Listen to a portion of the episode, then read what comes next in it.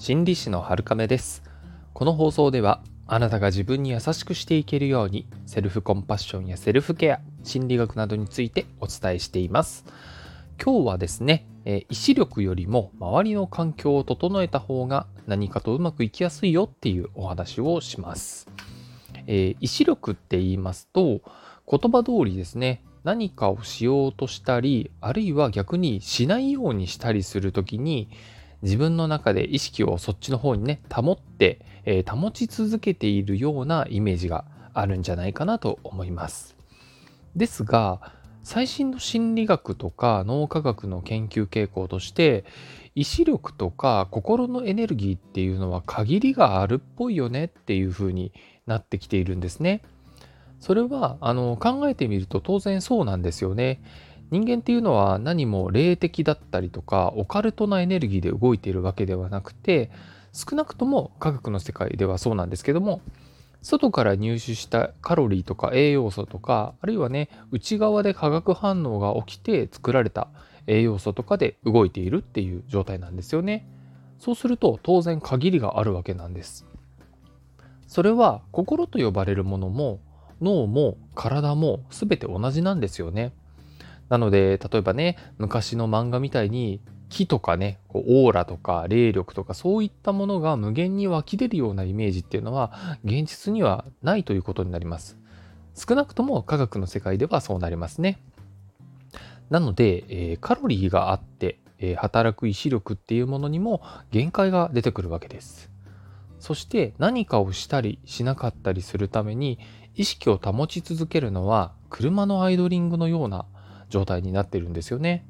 常にエネルギーを使い続けているというわけです。これは結構損をしている状態です。まああの水道で言えばこう水を垂れ流し続けているような状態ですからね。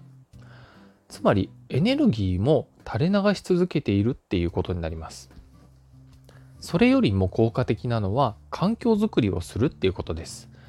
例えば家だと勉強がなかなかはかどらないなっていう人が図書館とかカフェとかねそういったところに行って勉強するっていうのはあのよく聞くと思うんですけどこれは誘惑するものを減らすっていうことが理由の一つにありますよね。あの漫画とかテレビとか、えー、パソコンとかねそういったものが、えー、周りになければなかなかね、あのー、自分のやりたいことに集中できるかなと思いますので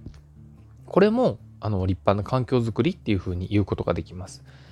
あとはついつい間食がやめられない人がいたとして家の中の目に見えないところにお菓子をしまっておいたりそもそも買わないようにしたりね。あとは買い物に行ってもお菓子ゾーンにはもう入らないとかこれも環境づくりの一つです。これはあらゆるものに応用ができるんですね。例えばこう自分のことではなくても人の失敗を責めたくなる場面ってあると思うんですけれどこれって実はそのその人に原因を求めたくなるっていうのは実は人の心理バイアスなんですよね。バイアス、つまり、えー、認知の偏りというか先入観のようなものになります。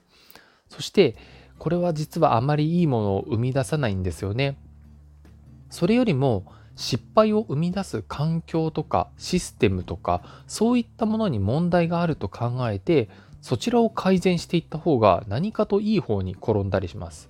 あのもちろんねその責められる人が、えー、ダメージを受けにくいというものもありますし環境づくりをそれをその失敗をきっかけに行っていくと他の人たちとかあとはこう新しく入ってきた人たちとか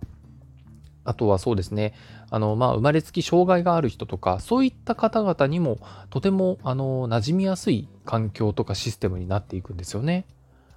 この環境の方を改善するっていうのは障害支援の分野ではもう常識なんですよね。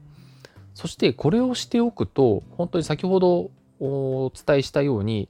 障害がある方が何ですかねやりやすいように環境づくりをしていくと例えばこう新入社員とかが入ってきた時にその人たちも学びやすいっていうメリットもあったりします。それはつまりあれこれ深く考えなくても理解できる仕組みができているっていうことなんですよね。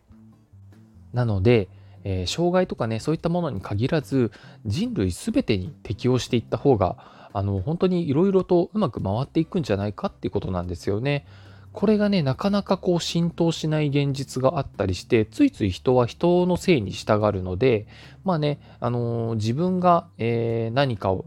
成し遂げたかったりとか、何かをしないようにしたいっていう時、